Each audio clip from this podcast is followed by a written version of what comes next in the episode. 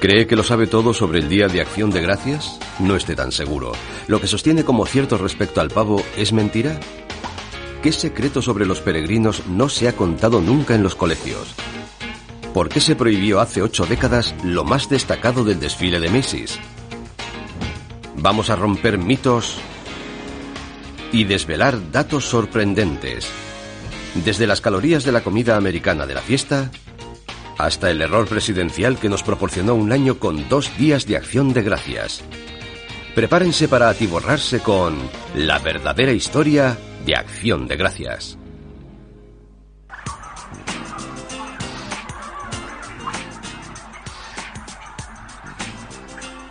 La granja de pavos es al día de acción de gracias lo que el Polo Norte a la Navidad. Todo empieza aquí, la estrella de la cena en 46 millones de mesas será el ave presumiblemente más fea del mundo. Su plato principal puede que esté en Bongis Turkey Roost, cerca de Plymouth, Massachusetts. Cogemos los pavos con un día de edad y los criamos hasta la madurez, hasta las 20 o 24 semanas. Bongis cría entre 6.000 y 7.000 pavos al año, una pequeña fracción de los 250 millones que se crían al año en los Estados Unidos.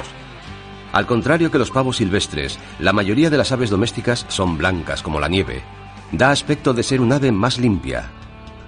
La demanda sigue en aumento y en Norteamérica se consumen el doble de pavos que hace una generación. Es una buena noticia para Bongis si sobrevive a la aglomeración de noviembre.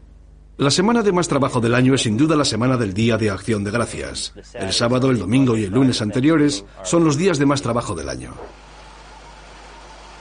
El 91% de los norteamericanos come siempre pavo el Día de Acción de Gracias. Es una característica de la fiesta que ve cómo chocan dos grandes rasgos típicos norteamericanos, exceso y sentimiento. Una vez al año, el cuarto jueves de noviembre, nos juntamos para dar gracias y atiborrarnos. El Día de Acción de Gracias es un día maravilloso porque no está politizado, no se asocia con religión alguna y no resulta muy caro. Es la excusa perfecta para una buena comida con la familia y los amigos, disfrutar del fútbol americano y escapar del caos de la vida diaria. Cuando nos quedamos dormidos en el sofá después de arrasar con lo que había en la mesa, echamos la culpa al pavo, se debe a que el pavo contiene triptófano, un aminoácido que genera sensación de tranquilidad. Pero, ¿de verdad nos da sueño el pavo? Hay un mito que lleva años circulando, según el cual, si comes pavo en el día de acción de gracias, el triptófano del pavo hace que te duermas. Sabemos que no es cierto. Hay triptófano en el pavo, pero menos que en la pechuga de pollo y menos que en el queso. La razón de que la gente se sienta somnolienta en el día de acción de gracias es la cantidad de hidratos que consume, unidos a un poco de alcohol y al agotamiento que produce preparar la comida y comerla. No tiene nada que ver con el triptófano del pavo. Aunque conserve esa fama, ningún alimento ocupará el lugar del pavo en la mesa del Día de Acción de Gracias. Es una tradición que ha permanecido inmutable durante siglos. ¿Pero por qué? ¿Por qué es el pavo el plato principal el Día de Acción de Gracias? En la tradición inglesa, una verdadera celebración debía contar con un plato principal de categoría. Los platos principales de categoría eran carne de ave o de caza. La caza no era nada extraordinario en los comienzos de esta nación. Pero las aves tenían importancia. La gente quería un ave maravillosa, importante, lujosa y cara. Y cuanto más grande mejor. Y la mejor ave disponible era el pavo. El pavo tenía también un gran adalid en uno de los líderes en creación de opinión de la América colonial, Benjamin Franklin. En una carta de 1700 a su hija, Franklin propuso en broma que sustituyera el águila calva en el emblema nacional. La obsesión de Franklin con el pavo era muy característica de su personalidad. Franklin fue un gran hombre muy curioso del siglo XVIII. Era el norteamericano más famoso del período colonial y tenía gustos estrafalarios. Así que es lógico que rechazara ideas como usemos el águila, porque recordaba demasiado la monarquía y la realeza europeas. ¿Y qué tenía él que ver con eso? Franklin escribió que el águila era un personaje fraudulento, vago e inmoral, pero que el pavo era un ave valiente. Franklin hacía que se le representara llevando un gorro de piel de mapache, una exaltación de los bosques norteamericanos y de lo que salía de ellos. Así que no es de extrañar que pensara que el pavo debía ser el ave nacional. La propuesta fue un fracaso, pero su amor por el pavo puede que le haya ayudado a ocupar para siempre un lugar en la mesa de acción de gracias. ¿Qué necesita un ave nacional? Pero si vas a tener una, debe ser un ave que refleje tu carácter. Durante el siglo siguiente a la muerte de Franklin, la mayoría de los norteamericanos pasaron de cazar patos silvestres a comprar pavos de granja. Uno de los subproductos de esa transición se convirtió en una de las costumbres americanas más estrafalarias, la caza del pavo, con su ritual de disparar al pavo. A mediados de siglo, se convirtió en un deporte controlado en los corrales. Se ataba la pata del pavo a una cuerda de 100 metros. La gente se ponía en fila para tener la oportunidad de dispararlo. Por supuesto, el pavo no se quedaba quieto y la gente había bebido bastante sidra, así que el pavo tenía oportunidad de salvarse. Pero si conseguías matar al pavo, te lo podías llevar a casa.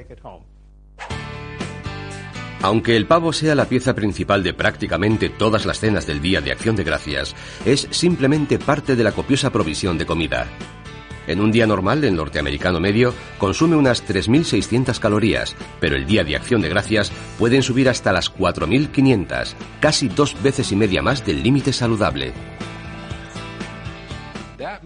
Hay gente que come más y gente que come menos. Según mi experiencia estudiando lo que consume la gente, hay personas que llegan a consumir 6.000 o 7.000 calorías. Para muchos millones de personas, la salsa de arándanos es parte indispensable de la comida del Día de Acción de Gracias. Ocean Spray, líder en el suministro de arándanos, vende el 20% de su cosecha anual de 300 millones de kilos la semana anterior al Día de Acción de Gracias. El cranberry, arándano rojo, es uno de los tres únicos frutos cultivados comercialmente originarios de Norteamérica. Los otros dos son la uva Concord y el blueberry, arandino azul. Los primeros colonos norteamericanos observaron ese arándano tan poco común y vieron que la planta daba una flor que recordaba al cuello de una grulla, grain en inglés. Con el tiempo se perdió la E y se transformó en cranberry. ¿Quiere saber si un arándano cranberry está maduro? Haga lo que no haría nunca con otro fruto. Déjelo caer. Los cranberries tienen una característica interesante. Hay aire en el interior de la baya cuando está madura. Así que si echas agua en un recipiente, los arándanos suben a la superficie. Pero la mejor forma de saber si un arándano cranberry está maduro es tirarlo al suelo. Si rebota, está maduro. Si no rebota, no está maduro. Puede rebotar hasta a 10 centímetros de altura. Para muchos, el Día de Acción de Gracias no sería tal sin pastel de calabaza. Los granjeros norteamericanos cultivan 450 millones de kilos de calabaza al año. Casi la mitad se cultiva en Illinois, sede del mayor proveedor nacional, Libis. La calabaza en lata lleva más de un siglo en los estantes de las tiendas. Libis rellena la masa de más de 50 millones de pasteles todos los acción de gracias. ¿Se ha preguntado por qué preferimos un producto enlatado en vez de usar calabazas frescas? No es una buena idea hacer pastel con la gran calabaza que usas para un farol. Esas se cultivan por su aspecto, no por su sabor. Hay calabazas específicas para ser cocinadas. Son más pequeñas y se llaman calabazas dulces. O pueden usar calabaza en lata. He aquí otra leyenda de acción de gracias que resulta ser cierta. El viernes siguiente a Acción de Gracias, los fontaneros reciben el doble de avisos que cualquier otro día del año. Y pueden imaginar por qué. Sí, el día siguiente Acción de Gracias hay mucho trabajo. La gente no para. La gente echa al triturador de desperdicios comida que debería echar al cubo de la basura. Pasta, arroz, huesos de pavo, peladura de patata, de todo. Y no solo eso. Al haber más gente en la casa, significa que también se usa más el retrete. Cuando se usa más el cuarto de baño, se atasca la tubería, la tubería principal. Tenemos que ir con un desatascador.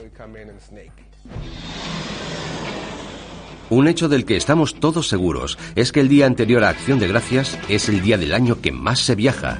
¿Pero es cierto? Lo siento, pero no es más que un mito. El día anterior a Acción de Gracias no es ni con mucho el día del año en que más se viaja. Teniendo en cuenta el número de desplazamientos en avión, el miércoles anterior a Acción de Gracias no está ni entre los 25 días más ajetreados. Entonces, ¿cuál es el día del año más ajetreado para las aerolíneas? Varía, pero con frecuencia es un viernes, normalmente de junio, julio o agosto. En el siglo XIX los viajes largos en acción de gracias no eran infrecuentes.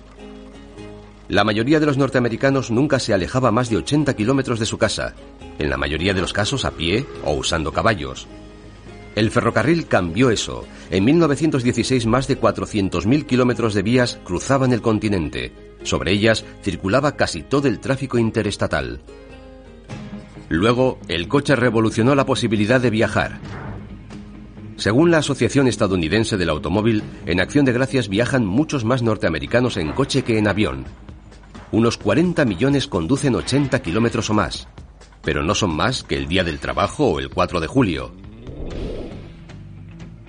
Si acabar con el mito de los viajes en Acción de Gracias parece divertido, espere hasta que nos ocupemos del mito de los mitos de la fiesta.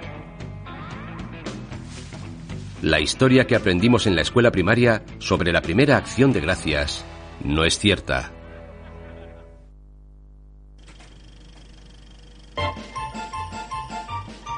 La historia que la mayoría sabemos sobre Acción de Gracias es la que aprendimos en la escuela primaria. La primera Acción de Gracias tuvo lugar en 1621, después de que los peregrinos llegaran a Plymouth Rock, Massachusetts, el año anterior.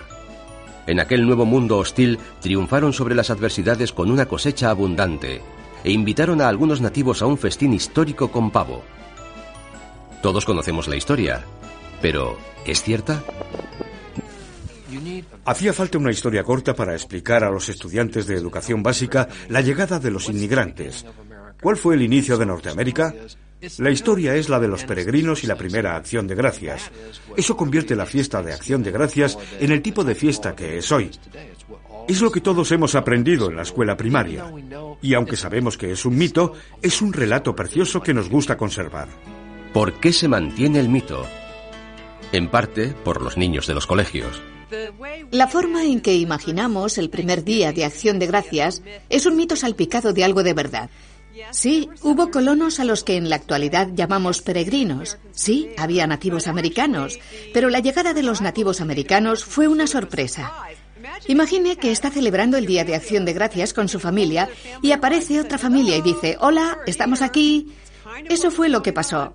No sabemos si hubo pavo. Los nativos americanos no estaban invitados. Y tercero, ni siquiera lo llamaron el primer día de acción de gracias.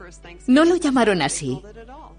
El banquete de 1621 ejerce una fascinación enorme porque sabemos muy poco sobre él, pero tiene una función muy importante en el simbolismo y la mitología del Día de Acción de Gracias. Sabemos muy poco de lo que ocurrió de verdad, porque solo se conservó el relato de un testigo, una carta escrita por uno de los 50 peregrinos que estuvieron allí. Edward Winslow. Winslow y los peregrinos era un grupo extendido de los puritanos. Tenían normas muy estrictas, se negaban incluso a celebrar la Navidad y la Pascua porque la Biblia no decía explícitamente que lo hicieran. En la actualidad, la mayoría describe a los puritanos como aguafiestas reprimidos.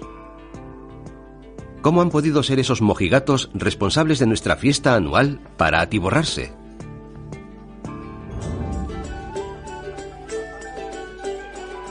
A lo largo del tiempo, los puritanos han desarrollado fama de ser embarados, remilgados, antisexo y antidiversión. Los historiadores no tenemos documentos en los que apoyarnos para decir eso es completamente falso. Sabemos que eran muy serios en lo que respecta a sus creencias religiosas. Tenían familias muy numerosas. Sabemos que bebían cerveza. No era la gente sin sentido del humor de la que nos reímos en el Día de Acción de Gracias. Y al igual que muchas culturas fronterizas, los peregrinos creían que la supervivencia dependía de mantenerse unidos. Así que cuando llegaron en 1620, pusieron de inmediato a la colonia bajo la norma de la comuna, obligando a los colonos a entregar los suministros privados para el bien común. Se mantuvo así durante años. La norma de la comuna fue en parte la razón de que los peregrinos superaran la dureza del primer año en Plymouth. Pero la razón principal fueron sus vecinos, los nativos. Cuando los cereales traídos de Europa por los peregrinos se marchitaron en la arenosa tierra de Plymouth, los Wampanoag les enseñaron a cultivar cereales nativos. Tuvieron mucha suerte y tuvo mucho que ver con su esfuerzo por estar atentos a lo que los indios les decían sobre la comida, sobre dónde conseguirla y cómo cultivarla. Los peregrinos reconocieron que los Wampanoag habían sido fundamentales en su supervivencia, pero no los aceptaron como a iguales. De hecho, al principio pensaron que podían quedarse libremente con las tierras de los Wampanoag al este de Massachusetts. Cuando llegaron los primeros ingleses en unidades familiares, los consideramos como parte de nuestra nación. Ellos no comprendieron nuestra actitud y nosotros no entendimos que se creyeran dueños de todo este territorio. Se estaba prendiendo la mecha a un barril de pólvora, pero en otoño de 1621 la cosecha fue muy abundante. La cosecha fue muy abundante, lo que supuso un gran alivio. Significaba que iban a subsistir por lo menos un año más, así que decidieron celebrarlo. La carta de Winslow nos cuenta que los peregrinos se prepararon para la celebración enviando cuatro cazadores en busca de aves. Damos por supuesto que trajeron pavos. Pero no lo sabemos seguro. De hecho, el único relato que tenemos del banquete no menciona al pavo. Los colonos fueron a cazar y trajeron varios tipos de aves. Así está escrito en los documentos que tenemos. No sabemos si tenían pavo. Pudo haber sido perdiz, pudo haber sido pato. Sabemos que consumieron algún tipo de ave. Damos por supuesto que en el banquete de 1621 consumieron los alimentos que aparecen en la actualidad en todas las mesas de acción de gracias. Pero la carta de Winslow no menciona los arándanos, y no habla de calabazas. Entonces, ¿qué comieron los peregrinos en la llamada primera acción de gracias? Sabemos seguro que fueron a pescar y capturaron bacalao y lubina, que muy posiblemente formaron parte de la celebración. Las langostas eran abundantes en la zona, pero son enormes, metro y medio de punta a punta de las pinzas, y saben fatal. También tenían cebollas, cereales, seguramente hubo algún tipo de pan en la mesa y tenían sal. Sabemos que también cultivaban rúcula y espinacas, comían mucho de eso. Durante el festín de los peregrinos, los hombres practicaron juegos masculinos. Parecido a como se hace todavía, como a la mayoría de los hombres ingleses les gustaban las celebraciones con mucha comida, bebida, canciones y bailes, y quizá carreras y pruebas de puntería, a eso se dedicaron en 1621.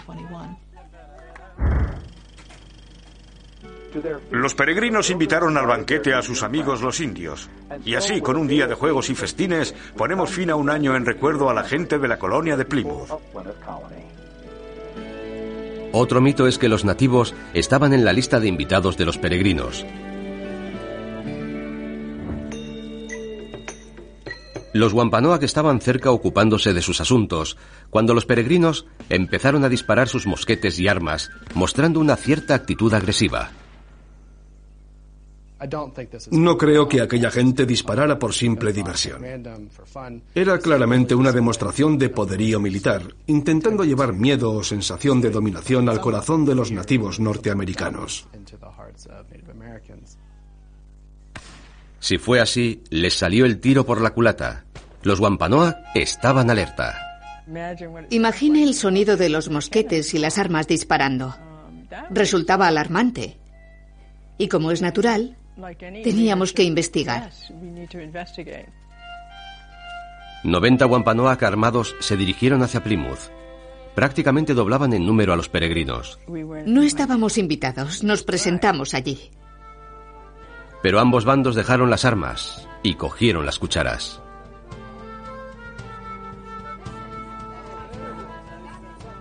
Al haber 90 bocas más que alimentar, los Wampanoag contribuyeron aportando cinco ciervos, Así que la verdad es que los Wampanoag no fueron invitados, sino coanfitriones. No hubo pastel de calabaza en el banquete. Los peregrinos tenían poco o nada de azúcar y harina para hacer pasteles. Pero los Wampanoag habían enseñado a los peregrinos a cultivar calabazas, las llamaban ascutasquash, y les habían explicado cómo hacer uno de sus platos favoritos. Las podemos cortar por la mitad y rellenarlas con lo que queramos, fruta, frutos secos o ajo silvestre o cebolla. Las podemos asar con fuego de carbón hasta que el exterior esté blando. Aparte de algunos detalles como este, la primera historia de la primera acción de gracias está muy lejos del mito idílico. Pero lo que es más sorprendente, el banquete de los peregrinos no fue la primera acción de gracias. Fue un acontecimiento único olvidado por la historia durante más de 200 años.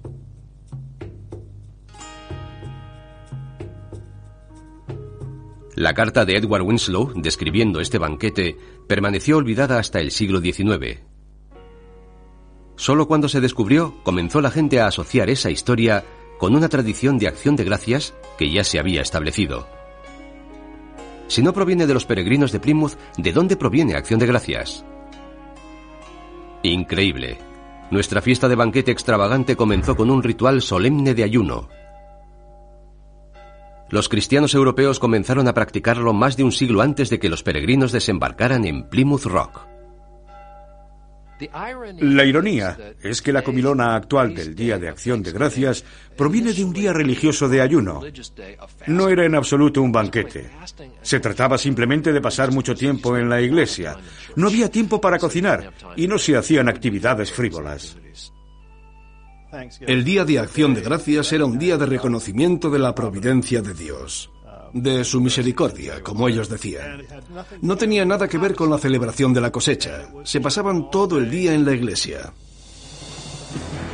Pero con cada nueva generación, el Día de Acción de Gracias se fue transformando y reformando hasta acabar asociándose a la época de recogida de la cosecha al final del año.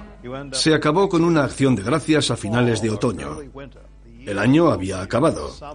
Podías sumar lo que Dios te había dado a lo largo del año y dar gracias por lo que tenías. Y en otoño es la época del año en la que tienes más comida.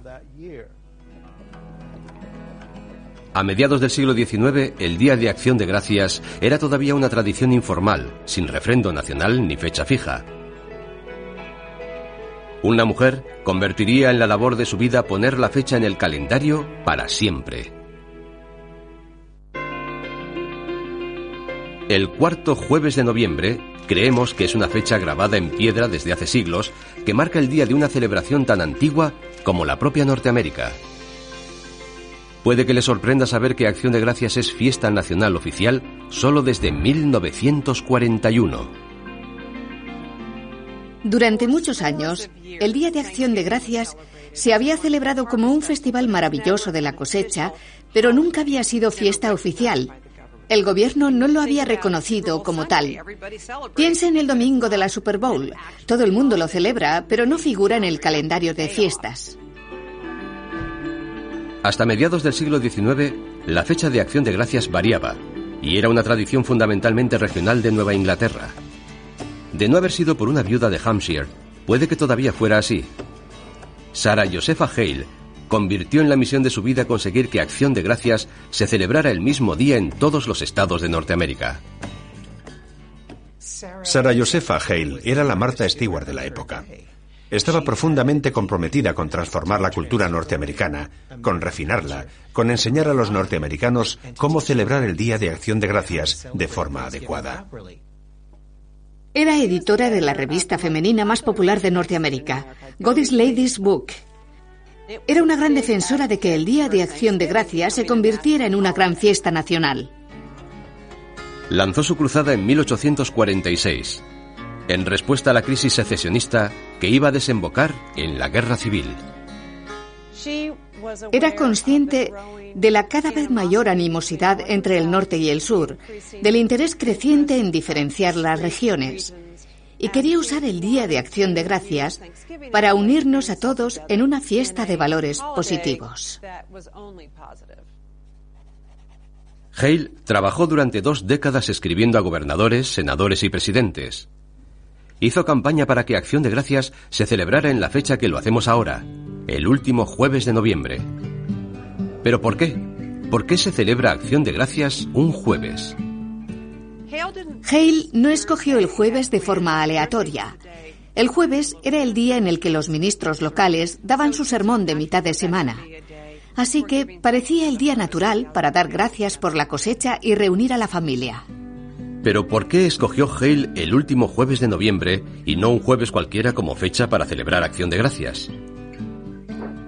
Puede que se lo inspirara el presidente George Washington. En 1789, en su primer año como presidente, Washington proclamó un Día Nacional de Acción de Gracias siguiendo una larga tradición en la que políticos, miembros del clero y líderes de las comunidades celebraban un día de acción de gracias cuando les parecía bien. Pero fue la primera vez que un presidente lo hacía a nivel nacional. La fecha elegida por Washington fue el 26 de noviembre, el último jueves del mes. Aquello fue suficiente para Hale, su cruzada ganó fuerza en las décadas de 1840 y 50 a medida que la tradición de acción de gracias de Nueva Inglaterra se extendía hacia el oeste. Cuando la gente de Nueva Inglaterra, los Yankees, emigraron de esta tierra pedregosa para dirigirse a la parte oeste del país, sobre todo al noroeste, llevaron su fiesta con ellos. Cada vez que llegaban a una comunidad, y generalmente se desplazaban en grupos, celebraban la fiesta. La otra gente decía, parece divertido, nos gusta, nosotros también lo haremos. Pero los poderes establecidos de Washington ignoraban el ruego de Hale de convertir Acción de Gracias en una fiesta nacional. En el sur, la respuesta también era alta y clara. Ni en sueños. La gente del sur pensaba que era una fiesta yanqui y parte del plan del norte para imponer sus costumbres al sur, incluyendo la abolición de la esclavitud.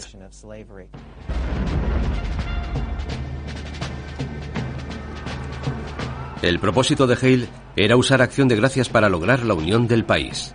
En 1863, la guerra civil la destruyó. Pero el presidente que había jurado mantener la unión a cualquier precio puede que viera los méritos que escondía la petición de la viuda. El 3 de octubre, Abraham Lincoln proclamó un edicto estableciendo Acción de Gracias como una fiesta nacional y anual de agradecimiento. Por la presente invito a mis conciudadanos de todas las partes de los Estados Unidos y también a aquellos que estén fuera morando en tierras extranjeras a que consideren el último jueves del próximo noviembre como un día de agradecimiento y alabanza. El edicto de Lincoln inició una cadena de celebraciones nacionales de acción de gracias que se ha mantenido hasta nuestros días. Pero no estableció acción de gracias como una fiesta federal oficial que debía celebrarse todos los años de forma automática, como el Día de la Independencia. En vez de eso, cada presidente debía declarar la celebración cada mes de noviembre. Pasaron 76 años antes de que un jefe del Ejecutivo impulsara un cambio. En 1933, Franklin Roosevelt comenzó a presionar al Congreso para que convirtiera Acción de Gracias en fiesta oficial nacional, pero no lo hizo de forma intencionada. Todo comenzó con una decisión que creyó que podría impulsar la economía durante la Gran Depresión. Quería conceder más tiempo a las compras navideñas porque creía que aumentarían las ventas y serviría de ayuda a los comerciantes. Cuando quiso cambiar la fecha del Día de Acción de Gracias, la gente se volvió loca. El cambio de semana de Acción de Gracias de Roosevelt para ayudar a la temporada de compras de Navidad hizo más mal que bien a Acción de Gracias. Confundió a todo el mundo.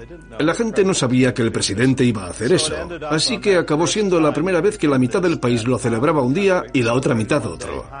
Algunos celebraron los dos para estar seguros. Y volvió a ocurrir.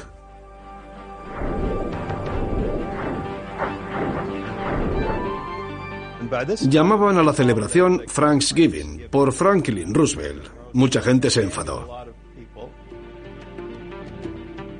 En 1941 el Congreso aclaró por fin la confusión creada por el presidente. Institucionalizó Acción de Gracias fijando la fecha de la nueva fiesta el cuarto jueves de noviembre. En algún lugar, Sara Josefa Hale sonreía.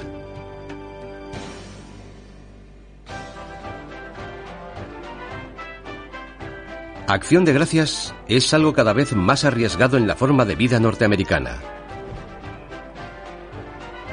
Y en la actualidad, una de sus tradiciones más queridas surge por un día de una fábrica de caramelos abandonada.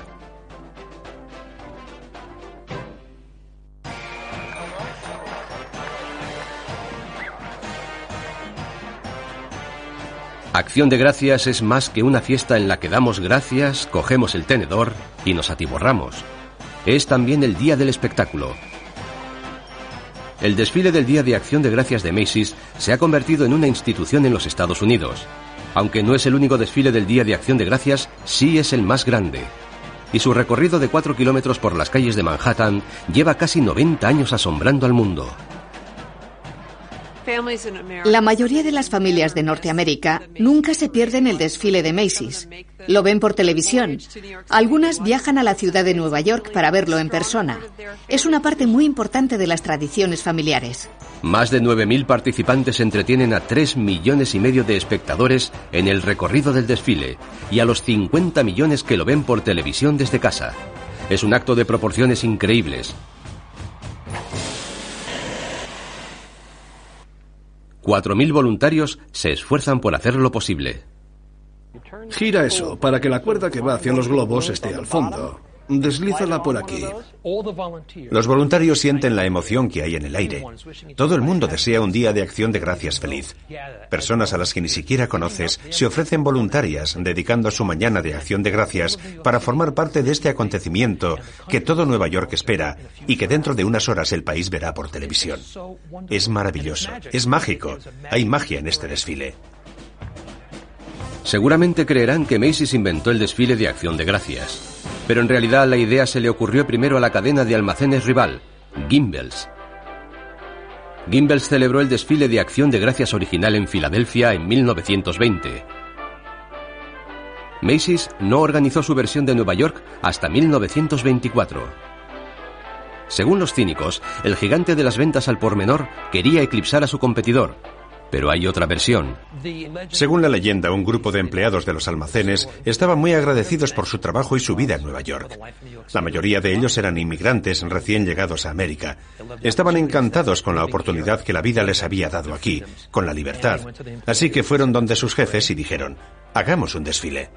En los primeros años la parte más extraña del desfile era su nombre, aunque se celebraba en Acción de Gracias, se llamaba Desfile Navideño de Macy's para señalar el inicio de la temporada de compras navideñas. Otra cosa rara era el destino de los globos de helio al final del desfile. Los voluntarios simplemente los soltaban y se perdían en el aire. Hacían que tuvieran fugas pequeñas de gas y calculaban que los globos permanecerían en el aire unos cuatro o cinco días.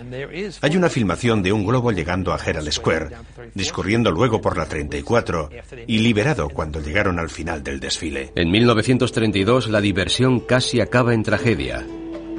Un avión que pasaba chocó con un globo a la deriva y por poco se estrella. Cuando ocurrió aquello dijeron, se acabó, no volveremos a soltar los globos. La última vez que soltaron los globos fue en 1932. En la actualidad los globos siguen siendo las estrellas indiscutibles del desfile. Y pasan el resto de los días del año almacenados en la vieja fábrica Tootsie Roll de Nueva Jersey.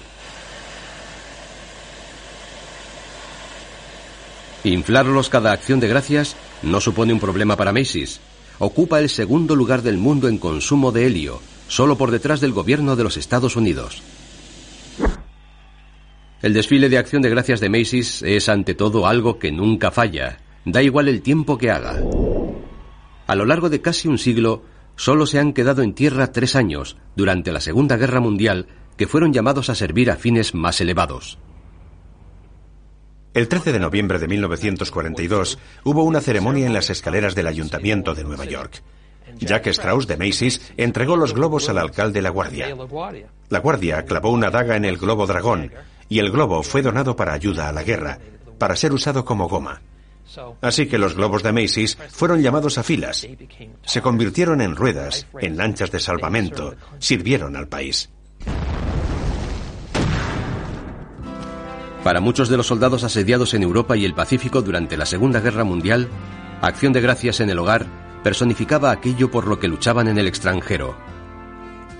El verdadero significado de una tradición tan hogareña se fortalecía para los soldados que estaban en la guerra a miles de kilómetros de casa.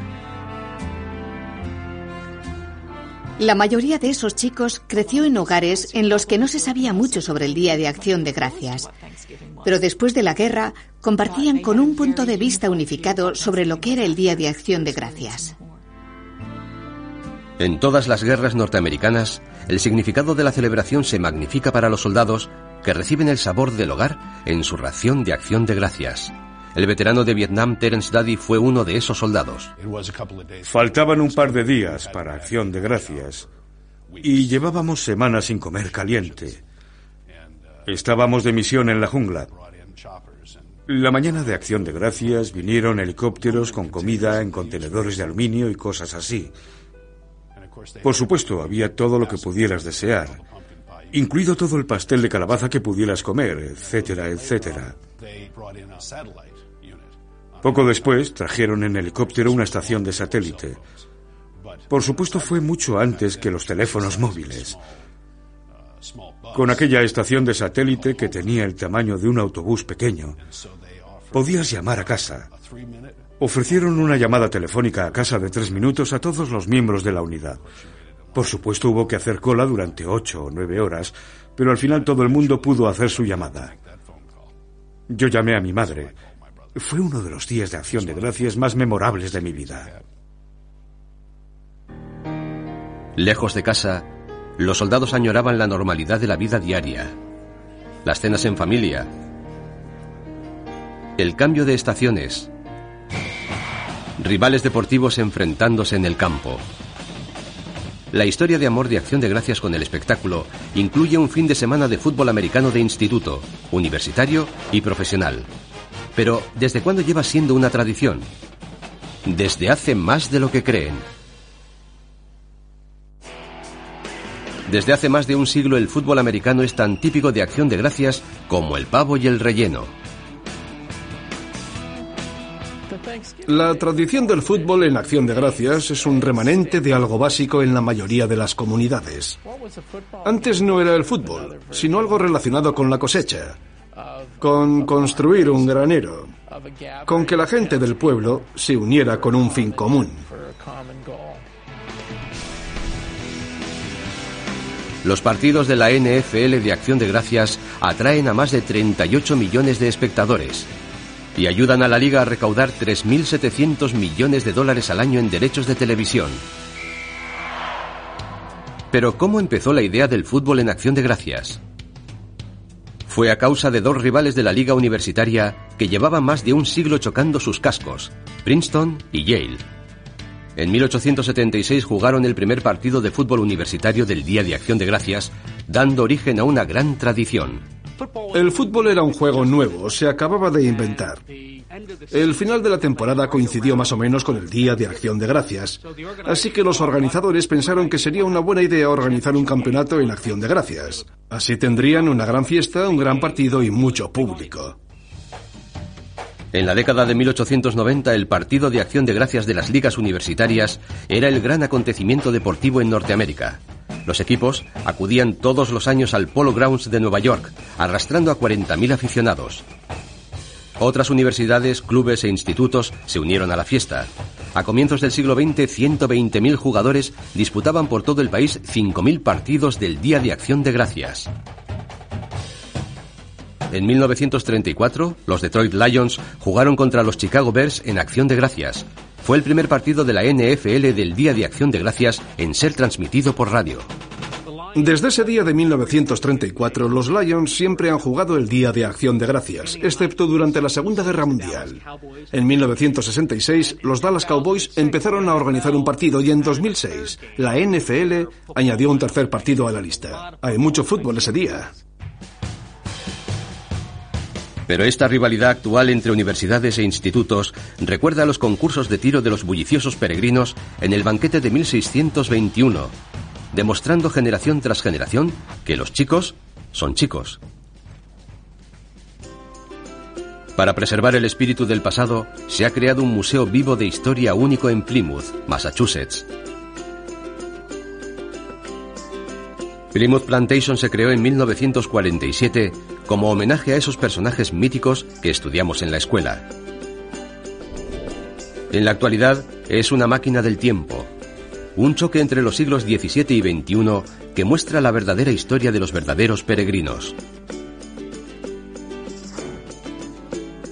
Con 400.000 turistas acercándose todos los años a Plymouth, Massachusetts, lugar del legendario Primera Acción de Gracias, Plymouth se ha convertido en una meca del turismo. Pero la ciudad no destacó como destino turístico hasta después de la Segunda Guerra Mundial.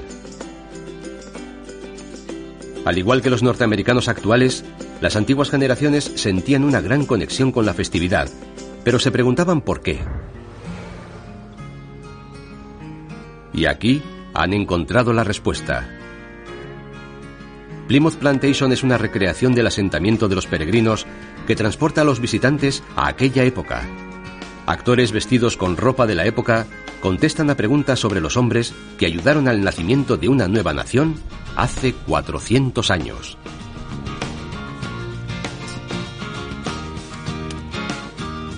Plymouth Plantation es un precioso museo de historia viva en Plymouth, Massachusetts. Cuentan las cosas como fueron. No hay muchos mitos. Es una descripción precisa de cómo vivían los peregrinos. No incluye nuestra versión del Día de Acción de Gracias, pero cuenta cómo era la vida diaria en el siglo XVII. Los intérpretes no se limitan a responder preguntas. Representan a los peregrinos como viajeros del siglo XVII, llenos de información sobre la vida diaria de aquellos padres y madres fundadores. ¿Piensa alguno de ustedes instalarse en el pueblo? No. No. ¿Van hacia Virginia? Allí hay colonos desde hace 13 años, mucho más que aquí. Creo que allí hay miles de personas. ¡Atención! ¡Carguen! ¡Apunten! ¡Fuego! La plantación da una visión precisa de la forma de vida hace tiempo perdida de los peregrinos, pero revela también verdades enterradas acerca de los Wampanoag, el pueblo nativo que ayudó a sobrevivir a los peregrinos y que todavía habita en el sur de Massachusetts. Seguimos aquí, pero en cierto modo ocultos. Para el público general es más cómodo pensar que hemos desaparecido. Así no tienen que hacer frente a una historia que no siempre es agradable. La verdadera historia de acción de gracias no es el cuento simplista de educación primaria que todos aprendimos hace años. Es más rica y compleja. Revela quiénes somos, incluidas las mezquindades. Y mientras crece nuestro apego por acción de gracias, los ingredientes básicos del día siguen siendo los mismos. Amigos, comida, globos y fútbol. Los cambios están en los flecos. Acción de gracias es mucho más de lo que hay en un plato o en un campo de fútbol. El verdadero corazón de la fiesta está en la compañía que nos rodea. El Día de Acción de Gracias actual se parece a la visión que tenía Sara Josepha Hale hace 50 años. Dijo que la celebración es muy importante porque despierta en los corazones norteamericanos el amor por el hogar, la patria, el agradecimiento y la paz. Para la mayoría de los norteamericanos, Acción de Gracias sigue siendo la promesa llena de esperanza de que este país sigue siendo un faro para aquellos que forjan una vida nueva en un mundo nuevo, tal como hicieron hace mucho los peregrinos. Nos seguimos juntando año tras año con familiares y amigos, jóvenes y viejos, ricos y pobres y de todas las procedencias, para dar gracias.